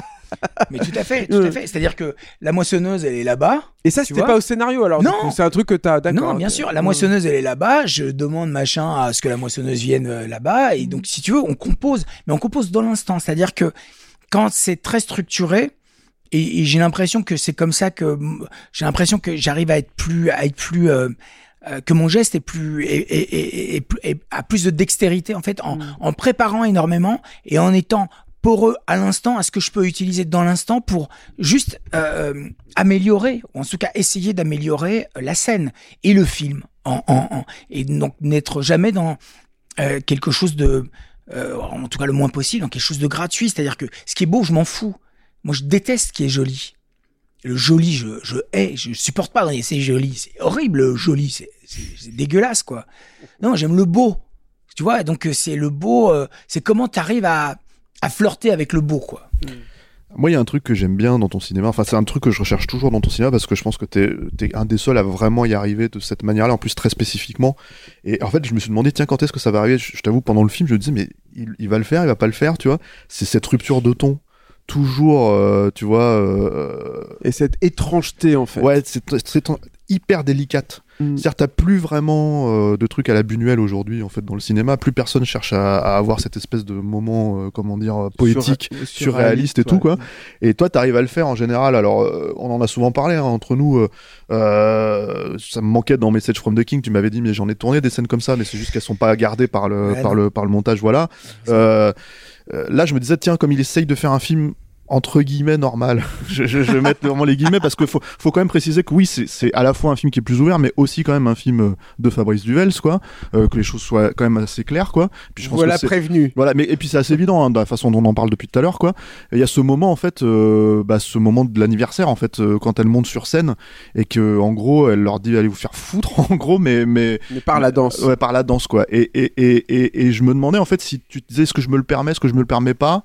Euh, est-ce que j'en mets plus? Est-ce que j'en mets moins? Et comment ça se passe aussi au montage ce genre de séquence? Parce que je pense qu'il y a toujours le, là pour le coup, c'est ça doit être très détaillé, j'imagine en fait, Ouais, pour ouais. que ça soit, enfin, que ça fonctionne vraiment du feu de dieu quoi. Bah, C'est-à-dire que c'est toujours la même chose. C'est-à-dire que tu vois des éléments factuels très simples, une fête d'anniversaire, une gamine euh, qu'on a investi, on connaît euh, la- plus ou moins les tenants, les aboutissants de cette scène d'anniversaire. On sait qu'elle va arriver à un point charnière du film et un point de rupture. c'est le lendemain, tu vois, de la grande scène sous la pluie et de la rupture et de la révélation du mensonge. Donc, euh, cette séquence, je me, je me demande toujours comment je peux la, la traverser, euh, donner un point de vue poétique. Juste un point de vue poétique. Donc, une altération de la réalité. Suspendre le temps, quoi. Mm. Je me demande toujours comment je peux faire ça. Euh, pour pas être dans le factuel, dans le réel, tu vois, dans, je- je- qui m'emmerde. Euh, donc, j'ai l'idée à un moment donné d'une scène qui soit très violente, donc et un état de possession, donc un état de possession, donc une transmission. Euh, la rage de Gloria est transmise à cette jeune femme, aussi la perte de l'innocence. Cette jeune fille n'est plus une enfant à ce moment-là. Elle est contaminée par le mal, par le mensonge, euh, par euh, le fait d'être adulte. Donc euh, l'ambiguïté, le trouble. euh, Tu vois, il n'y a pas de blanc, y a, y a- rien n'est blanc, rien n'est noir. Et après, c'est le point de vue, c'est-à-dire, c'est, je me dis bon ben, comment je peux épouser, renouer avec euh, le, le- la thématique du film, l'animal totem du film, c'est le chien. Donc je me dis bah du heavy metal. Donc j'en parle à mon camarade Vincent Cahet, mon musicien que je connais, euh, tu vois, depuis depuis depuis perpète. Euh, je dis à Vincent, bah, il faudrait un truc hardcore, euh, heavy metal, machin. Il me fait une proposition. Je trouve ça bien, mais je dis, bah, j'aimerais bien qu'il qu'il y ait des gros que- qu'il y a, qu'il y a de la rage, quoi. Il y ait une animalité. Il, me- il- il fait quelque chose avec avec avec ses, ses copains. Et je dis, ok, c'est mortel. Après, comment tu le comment tu le tu tu, tu le retranscris visuellement? Et là, j'appelle mon vieux copain Damien Jallet, euh, qui est chorégraphe aujourd'hui, qui est un célèbre chorégra- chorégraphe et avec qui j'étais à l'école euh, à l'INSAS à Bruxelles. Et euh, Damien, euh, je lui dis, bah viens, viens m'aider, j'aurais vraiment besoin que tu m'aides, etc. Il avait fait la, la chorégraphie du, du remake de Suspiria. Donc Damien me dit, ok, super. Je lui fais écouter la musique, il s'amuse beaucoup. Il fait le truc avec la gamine, la gamine assimile très très vite. Et puis quand on le fait, je le fais en plan séquence pratiquement. Sur le moment, tout le monde s'est dit, putain, ça, c'est c'est dément, quoi. Il y a un truc qui, qui se passe, qui est incroyable. Et surtout, ce que ça renvoie après aux, aux, aux personnages, aux, aux acteurs, quoi. Et c'est ça qui est vachement bien en fait aussi dans le film, c'est que par rapport au, au point de vue du spectateur, c'est que la scène elle pourrait totalement tomber à plat, Ouais. euh, mais t'as le contrepoint, c'est-à-dire que t'as, en fait, tu l'assimiles déjà dans le récit, c'est-à-dire qu'en gros les autres la regardent en disant mais ils la comprennent pas. Qu'est-ce qui lui arrive si tu veux. Donc, ce qui fait que tu précèdes le- éventuellement, potentiellement, le, ce que le spectateur pourra ressentir. Parce que ce genre de scène, c'est vraiment sans filet, quoi. C'est-à-dire que pour moi, euh, euh, euh, même si c'est très travaillé, très construit, très, très réfléchi, euh, ça passe ou ça casse, quoi. C'est vraiment, oui, en mais- fait. euh, Mais je pense qu'elle a une cohérence, elle a vra- une Totalement. vraie cohérence, c'est-à-dire qu'elle a une, une cohérence dramaturgique, c'est-à-dire que Personne ne l'a questionné chez les ça, financiers et tout, du coup. hein. Ah bah, les financiers n'ont pas vu, il était Ouais, pas pas- marqué, non, elle pas les danse, à- mais elle danse sur du heavy metal, etc. Ah ouais, Non, J'avais une fête d'anniversaire, Mmh. la petite danse, fait son spectacle de l'année, basta, tu vois. Enfin, et, et donc à un moment donné, après c'est c'est toujours la même chose. Un script, c'est un script, mais Ouais, c'est comment tu, qu'est-ce que t'en fais, qu'est-ce que t'en fais, et surtout dans un dans un dans un point, dans un un moment qui cristallise en fait tout. À ce moment-là, c'est un moment qui cristallise absolument euh, euh, la chute, la chute irréversible de cette famille, euh, inexorable de cette de cette euh, de cette de cette de cette famille quoi. D'où le titre. Voilà. Quel talent quand même, Fabrice Duval. Eh oui. C'est quand même très étonnant, quoi. Euh, on a encore du temps, les amis, ou un peu? Moi, j'aimerais parler un peu du montage. Ah. Parce que, en fait, c'est un, c'est un truc dont on parle rarement avec toi, finalement. Euh, qui pourtant, en fait, euh, je pense que c'est quand même important parce que, parce que justement, en fait, il y a un espèce d'équilibre euh, très gracieux dans ton cinéma qui, à mon avis, il faut atteindre. euh, voilà. Et j'aimerais savoir qu'est-ce qui reste en général euh, sur euh, qu'est-ce que toi, tu as envie de dévoiler ou pas. Par exemple, euh, c'est assez clair hein, euh, quelles sont les, les, les, les vraies relations entre euh, Belle-Mère et, et Gloria, par exemple, c'est assez évident et tout, mais ça reste quand même en suspens. C'est-à-dire que dans un film américain, euh, soit ça aurait zappé parce que ça aurait Mhm. pas été la vraie raison, on va dire, soit en fait, en gros, euh, ça aurait été beaucoup plus explicite, beaucoup plus, euh, tu vois, je veux dire, marqué au stabilo, ce genre de choses. Le film se termine un peu aussi sur cette, sur ce souffle en fait, coupé sur ces ces choses-là. Donc, qu'est-ce que tu retiens? Qu'est-ce qui- Est-ce qu'il y avait une épilogue? Est-ce que tu coupes des trucs? Est-ce que tu gardes? Tu vois ce que je veux dire en fait quand tu quand tu resserres le film, Tu quoi. gommes, quoi. Ça a été un, fa- un- ça a été mon film avec Calvaire le plus facile à monter. D'accord. C'est-à-dire que après, bon, j'ai euh, ma, ma camarade de montage euh, et ma monteuse, hein, qui, qui est Anne-Laure Guégan, euh, bon, euh, qui, qui, avec qui je travaille depuis longtemps, euh, à qui j'ai une confiance absolue, totale, euh, qui travaille beaucoup, qui, qui vraiment gère en fait toute la toute la direction un peu artistique de, de, de la post-production. Euh, et au montage, euh, je dois dire que c'était très clair, c'était très dessiné en fait. Autant tu vois le, le- un film comme Adoration, j'ai laissé beaucoup de choses, Mmh, il y a mmh. eu énormément de modelage parce que le film était dans une espèce de euh, de brouillard et de pêche à, à, à l'émotion, à l'instant. Ici, il y avait quelque chose de très très très très très cadré. Euh, donc on a monté le film en trois semaines. Après, on a on a tu vois, on a gommé, Affiné, on a, on a affiné, on a mmh. affiné le temps, etc. Donc on a beaucoup beaucoup travaillé sur oui, sur euh, encore une fois la construction de la tension, sur la mise en route, sur la mise en départ, sur l'intimité des personnages, sur euh, le côté euh, voilà plus large et, et puis doucement resserrer les taux, resserrer les taux. Et pour moi, il était fondamental de d'attraper le spectateur et de plus le lâcher quoi, tu vois, de plus le lâcher jusqu'au bout. Toutefois, tu fais quand même rentrer le, le genre dans ton style à toi, complètement, quoi. C'est-à-dire Je que me en sers fait, du genre moi. Ouais, ouais. Moi, je me sers du genre. Je suis euh, un amoureux inconditionnel du, du genre. Euh, euh, du- on a déjà parlé sur cette appellation de genre qui est complètement Ouais, débile, etc. Le- le Moi, je préfère appeler le- ça le cinéma d'exploitation, mais c'est bon. bien, c'est bien que le cinéma est forcément Mm. genré. je dire, Oui, oui, bien sûr. mais bon, c'est comme on va pas opposer euh, les choses. Bon, on a déjà parlé, on s'en fout. Mais euh, non, c'est-à-dire, je me sers du cinéma de genre, du cinéma en tout cas genré, du, du, du, du, cinéma d'exploitation, de certains types de cinéma, pour arriver à m'exprimer au mieux, quoi. Et avec mon amour infini du cinéma. Euh, voilà.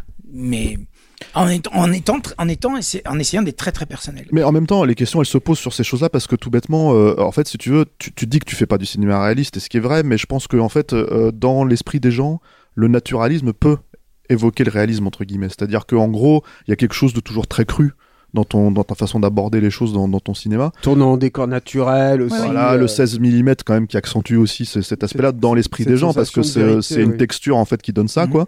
Et en même temps pour le coup c'est c'est c'est pour ça qu'on parle du montage, c'est pour ça qu'on parle de la lumière, c'est pour ça qu'on parle de tout ça parce que c'est très très très travaillé en fait, c'est très très euh, pour le coup c'est plus du réalisme en fait. euh, Je fais rien de neuf, tu sais, je travaille comme les, comme les, comme les artisans, comme les anciens. hein. Enfin, je veux dire, moi, je, suis- je suis sidéré de voir, je donne cours ici et là, tu vois, euh, dans des, dans, dans, dans des grandes écoles ici, là, euh, euh, je suis toujours sidéré de voir à quel point les étudiants, ils ont aucune idée de, de, de, de la lumière, hmm. aucune réflexion sur la lumière. La lumière n'est pas un enjeu pour eux. Je dis, mais les gars, mais vous vous rendez compte euh, Regardez le, le cinéma que vous aimez chez Renoir, bah regardez, regardez la lumière chez Renoir, regardez la lumière chez Argento. Vous voyez un peu comment il utilise la lumière, comment ils utilisent la lumière, qu'est-ce qu'elle dit, qu'est-ce qu'elle raconte, qu'est-ce qu'elle est. Je veux dire, C'est fou de voir. Bon, après, moi, je- je- je- les étudiants, il faut les emmener au musée, il faut les voir Caravage et Goya, ils apprennent un peu ce que c'est la putain de lumière. Bah, c'est complètement fou, c'est hallucinant euh, cette déperdition.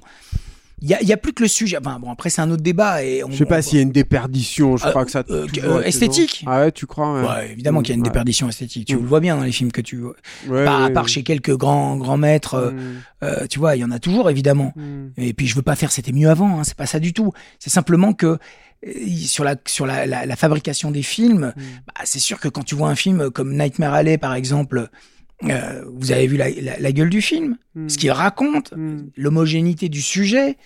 Tu l'as vu de la en noir et blanc J'ai vu les trois, j'ai j'ai vu, j'ai vu Euh, les deux, les deux. Je, je l'ai vu plein Mm. de fois le film. Il- Le film m'a- obsédé Ouais. à un moment donné. Il est incroyable. Et en- quel- quel- quel- quel- quel- mais les gens, quand tu parles de ce, ce film-là, certaines personnes, ils voient rien, ils voient pas. Oui, mais ça, Justement- c'est la- ça, c'est le point de vue, c'est le point de vue des gens, mais le film en soi, il est hyper travaillé, quoi. Mais, mais, mais en fait, c'est- c'est c'est- c'est aussi une autre, euh, une autre, euh, un truc qui est intéressant peut-être à pointer du doigt, c'est que tu dis que tu donnes des cours.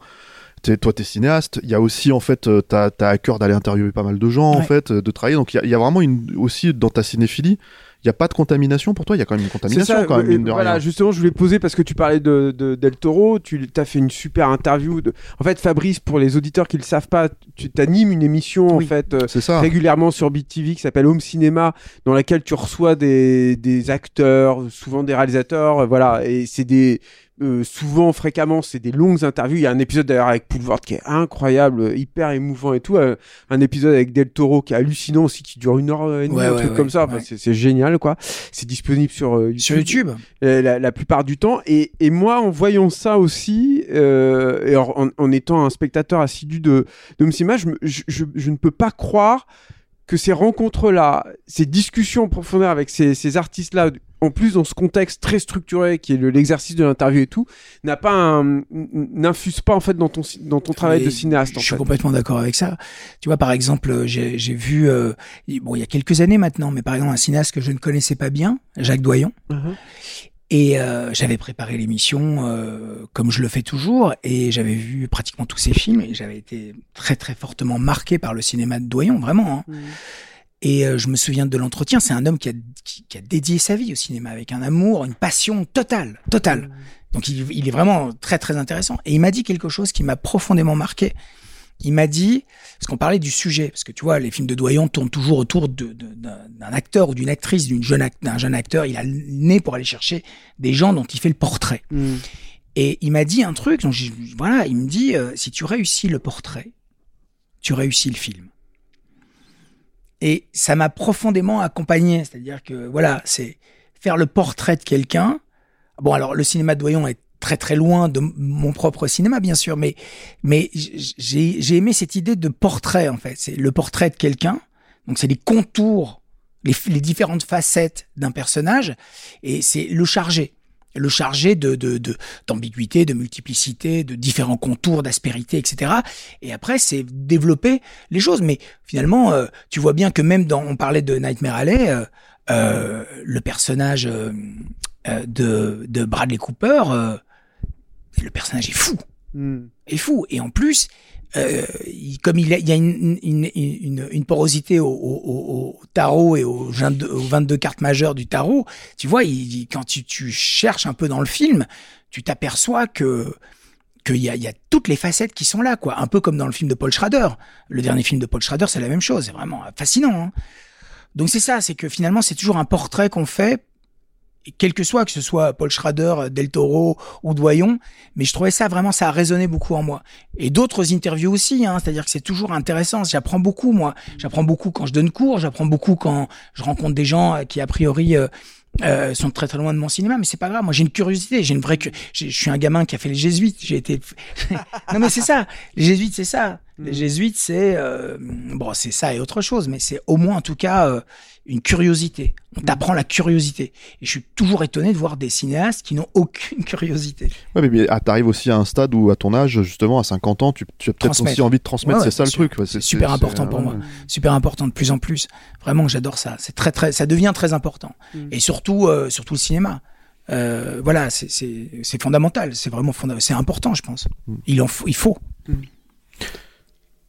Donc, encore des questions? Moi, j'ai surtout euh, comment est-ce que tu vends ton film? Alors parce que là, il Ah faut. ouais, le- ça, voilà, c'est tu sais, bah, si je te demandais, voilà, c'est quoi, c'est quoi inexorable en fait pour euh, pour. euh, bah, L'affiche en est fait- moins bien que celle ouais. de l'adoration.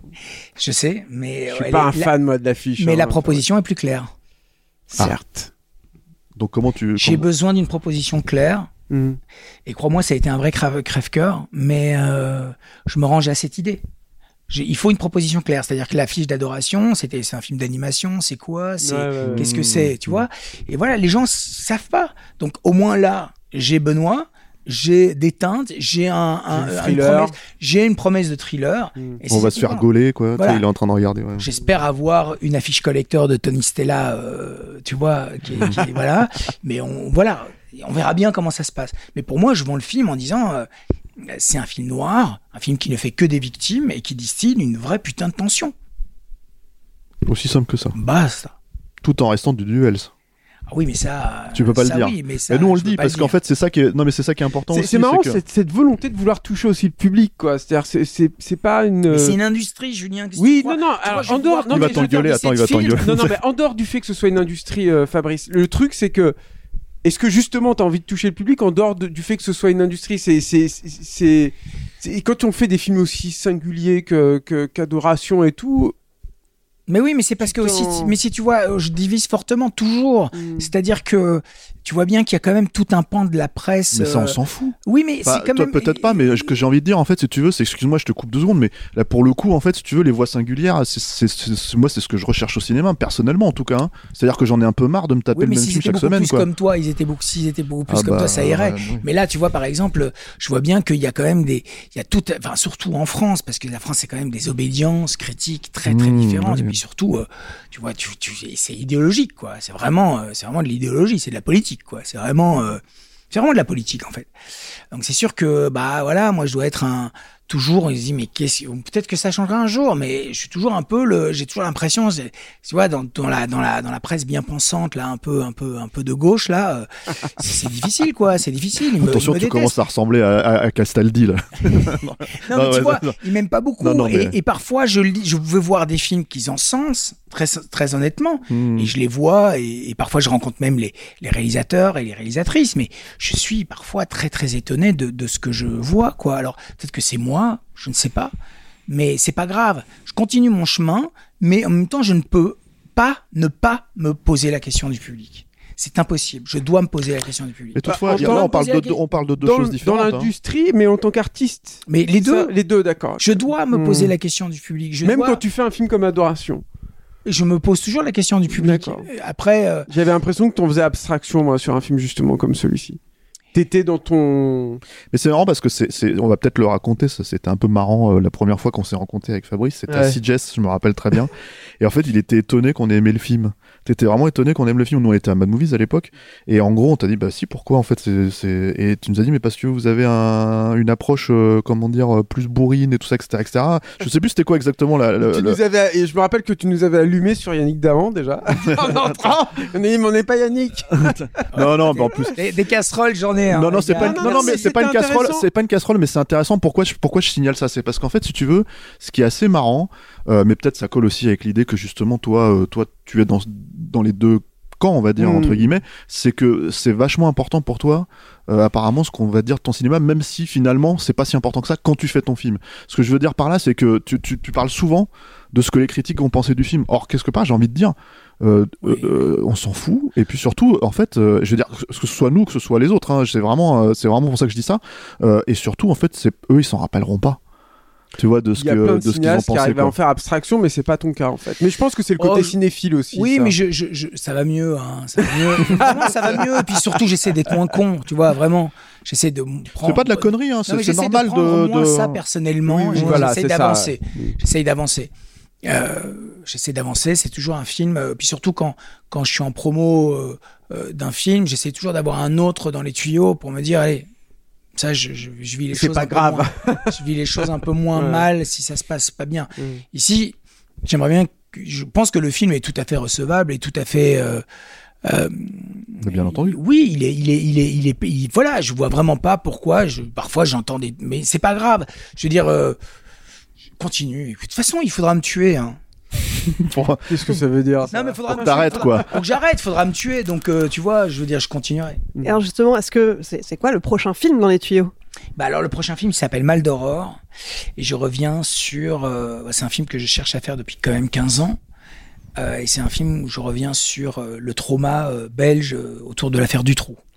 Donc c'est librement inspiré de, de, de toute l'affaire du trou et c'est euh, ah bon avec, euh, donc c'est avec un, regard très très euh, cinématographique, hein, j'espère. Hein. C'est vraiment un vrai thriller d'enquête euh, euh, avec un des référents comme Zodiac ou tu vois. Un thriller d'enquête. oui, c'est ça. C'est-à-dire que c'est l'histoire d'un jeune flic dans le contexte de la Belgique des années 90, donc la guerre des polices, et euh, voilà où je confronte ce personnage à, à la métaphysique du mal, quoi. La Hmm. métaphysique du mal, c'est quoi Euh, C'est l'inertie, c'est l'obsession. Qu'est-ce que c'est? C'est quoi? C'est quoi? Et donc, euh, si tu veux, c'est tout son parcours euh, jusque donc euh, de 94 à 2002. Et c'est euh, c'est un plus gros budget. C'est un plus gros budget, c'est entre la France, euh, la Belgique et l'Allemagne. Mhm. C'est Anthony Bajon qui fera le, le, le- le rôle central. Et autour de lui, ben, j'ai plein de d'acteurs. euh, Benoît, il y a, il y, a, y a Damien, il y a Dahl, il y a Berroyer, il y a Laurent il y a- Lucas? Ah, Laurent Lucas qui Ah. revient, euh, Alexis Manenti. Enfin, il y a beaucoup beaucoup de monde. Et c'est un film euh, euh, très ambitieux. euh, thématiquement et voilà je, je, je pense que je suis prêt aujourd'hui je, suis prêt C'est pour le marrant parce que quand tu le racontes comme ça, on a pareil encore une fois l'impression d'avoir la confrontation avec un genre très euh, structuré Ouais. dans lequel on t'attend pas du tout. Enfin moi je t'attends pas du tout dans un truc, hein, dans un thriller d'enquête quoi justement, et avec quelque chose qui est totalement justement euh, de l'ordre du sensitif. C'est-à-dire que tu vas confronter euh, cette enquête et cette structure là. Enfin c'est l'impression que ça donne quoi tout de suite. euh, Écoute, on verra, Une on espèce on- de maelstrom euh, maléfique. Bah, on, ju- on ju- on jugera sur pièce, hein. c'est-à-dire que c'est pas du tout un truc raspec sur euh, les, les agissements euh, Mm. dégueulasses euh, que cette histoire euh, révèle, bien sûr. Ouais, bien sûr. C'est vraiment la, confronta- la confrontation d'un jeune gendarme Mm. face à l'ignominie. quoi. Qu'est-ce Ouais, qu'il ouais, peut faire? Mm. Où, est sa capacité d'a- d'action Mm, Qu'est-ce qu'il peut faire contre une inertie politique, et, etc. Et donc, si tu veux, on questionne ici euh, bah, le mal, quoi. Le Mm. mal. Et ça, c'est intéressant, justement. Moi, j'aimerais vraiment te voir Ouais. travailler ça. Quoi, parce Ouais. que Ouais, à la- c'est à la- super, hein. Moi, quand je pense à ça, c'est bon, par exemple, les exemples les plus connus, en fait, c'est comme Seven ou ce genre Oui, de oui. choses, en fait. Ou les films de Lumet, vraiment- quoi, c'est Ouais, ça. ouais, c'est ça. ouais. C'est vraiment ça. Et euh, ben, en tout cas, c'est l'ambition. Mais encore une fois, dans un contexte qui est le mien, euh, donc le sud de la Belgique. Euh, euh, ouais, j'ai vraiment hâte. Mais effectivement, c'est un film plus ambitieux où, euh, où je vais avoir des contraintes. Non, tu vois, donc. euh, Mais tu travailles avec les contraintes. oui, mais, mais, mais et voilà. Et puis surtout, je, je veux vraiment. euh, euh, Il y a de quoi faire, quoi. Il y a, il y a de quoi faire. C'est un- portrait. Je vous parlais de, de, de, de la phrase de Doyon tout à l'heure. C'est le portrait de ce, ce jeune homme, quoi. Et c'est signé Enfin, je veux dire, c'est financé C'est c'est en cours. D'accord. C'est en cours et ça, se- ça devrait se passer pas trop mal. Maintenant, on ne sait jamais euh, sait comment jamais. les choses. euh, Et encore avec Poulvord alors, ça s'est amélioré depuis parce que je me rappelle que ça avait été compliqué sur Adoration. Oui, mais euh, écoute, c'est pas très grave. C'est un acteur Ça que s'est mieux j'aime. passé là du coup Oui, plus oui, mais je l'aime, je l'aime, je l'aime Hmm. totalement. Mm. Je l'aime furieusement, Benoît. J'ai Mm. une passion pour Benoît, vraiment. Je pense que c'est quelqu'un. Je pense que c'est un acteur de génie. Je pèse mes mots. Hein. Tu lui as proposé de jouer dans tes films depuis le tout Mais premier, en fait. que j'ai 15 ans, Benoît. En fait, à l'époque, euh, je faisais une pièce de théâtre à Namur, avec Cécile de France d'ailleurs, et qui était encadrée par euh, Bruno Belvaux. Et Bruno Belvaux, c'était le grand frère de Rémi et de Lucas Belvaux. Et donc, euh, Benoît, à l'époque, il avait 25 ans. Et, le soir, de temps en temps, ils étaient en train de tourner C'est arrivé près de chez vous, et ils revenaient de tournage, et ils racontaient. Et puis moi, j'étais gamin, je regardais déjà Benoît avec énormément de d'admiration et d'agacement parce qu'il parlait fort, il était vraiment, il était, c'était un jeune homme flamboyant quoi. Euh, tout est son contraire. Enfin, c'est, c'est. Et depuis, bah voilà, moi, mon admiration pour Benoît est totale quoi. Et euh, j'ai vraiment beaucoup de chance de l'avoir avec moi, euh, en tout cas dans Inexorable, et j'espère le plus longtemps possible parce que c'est quelqu'un qui m'électrise vraiment. Il y a d'autres euh, acteurs ou actrices euh, que, que tu suis, que t'aimerais bien avoir et que- qui tu lâcheras pas la graffe tant qu'ils ont. Oh, je pense que Virginie Efira, ouais, j'aimerais vraiment beaucoup, beaucoup, beaucoup, beaucoup travailler avec elle. Ouais. Je l'aime beaucoup. Je la connais depuis longtemps aussi. Je l'aime beaucoup, beaucoup. Je trouve qu'elle est vraiment prodigieuse. Elle fait des choix incroyables et puis elle est d'une intelligence surtout mm. incroyable. Bon. Eh ben écoute, il faut aller voir Inexorable, c'est ça? Oui, oui, s'il vous plaît, allez voir Inexorable, vous serez pas déçus. Fabrice, merci beaucoup. Merci à vous, vraiment. Inexorable de Fabrique Duvel, à découvrir en salle à partir du 6 avril.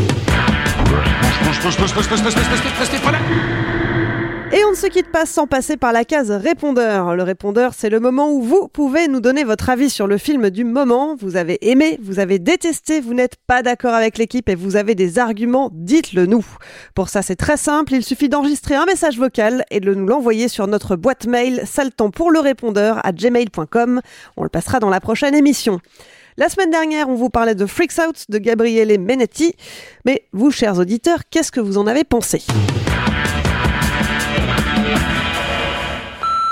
Salut Capture Mag, alors je donne mon petit avis sur euh, Freaks Out. Je suis pratiquement comme, euh, comme Stéphane et Marie, j'ai beaucoup aimé le film. Malgré des petites réserves, euh, je trouve surtout venant sa durée qui est un petit peu longuette. donc c'est un film que je conseille, donc voilà, c'est une très bonne curiosité. Voilà. Bah écoutez, je sors de Morbius, donc c'est vrai qu'il y a vraiment rien d'intéressant.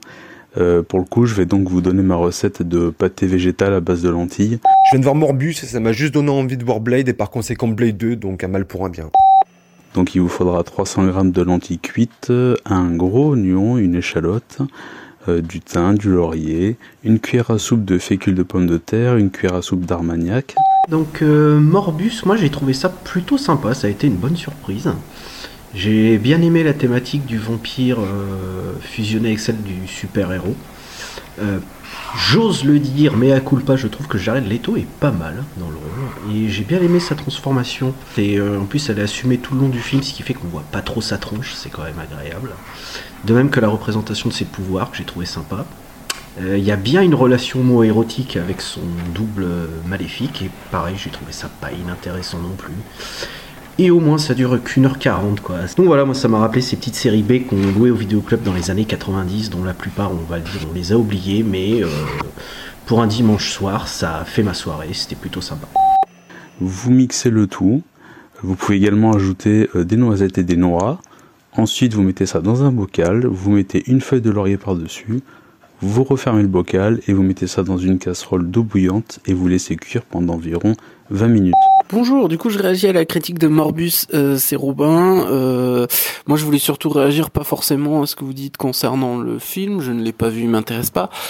Euh, mais surtout par rapport au, questionnement qui a surgi durant l'émission, à savoir pourquoi vous vous infligez de regarder ces films. Bon, ben, premièrement, c'est votre travail de journaliste de vous infliger certaines choses, et moi je trouve ça très bien parce que vous avez une posture intellectuelle. Il faut pas l'oublier quand même face à ces films, ce que tous les critiques n'ont pas.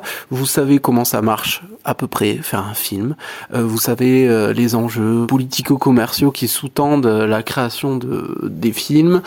Euh, vous avez à peu près compris et étudié hein, possiblement les, les grandes théories de la mise en scène, des scénarios, etc. Donc cette posture intellectuelle, elle vous permet justement d'apporter une plus-value sur le regard qu'on peut porter à ces films. Donc euh, continuez à souffrir. Merci.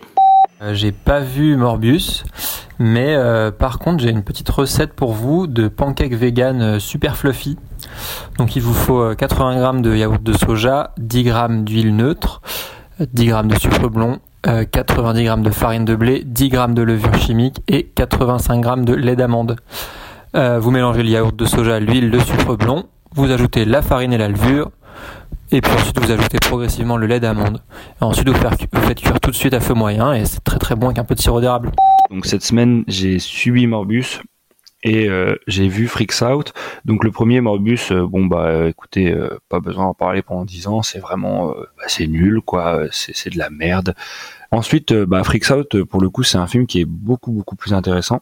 Euh, moi, j'ai vraiment euh, adoré le film. Euh, je trouve qu'il y a énormément d'idées intéressantes dedans. De... J'ai trouvé que Julien était très dur dans sa critique quand il parlait de l'originalité du film, parce que même si le film n'est pas le plus original qui soit, ça c'est certain, c'est un bon film et c'est déjà devenu quelque chose de rare aujourd'hui au cinéma d'exploitation, mais aussi dans le cinéma d'auteur. Déjà, on a un bon film, quoi, et ça fait du bien. Voilà, vous laissez refroidir et vous dégustez ça avec euh, des cornichons et un bon vin. Bonne soirée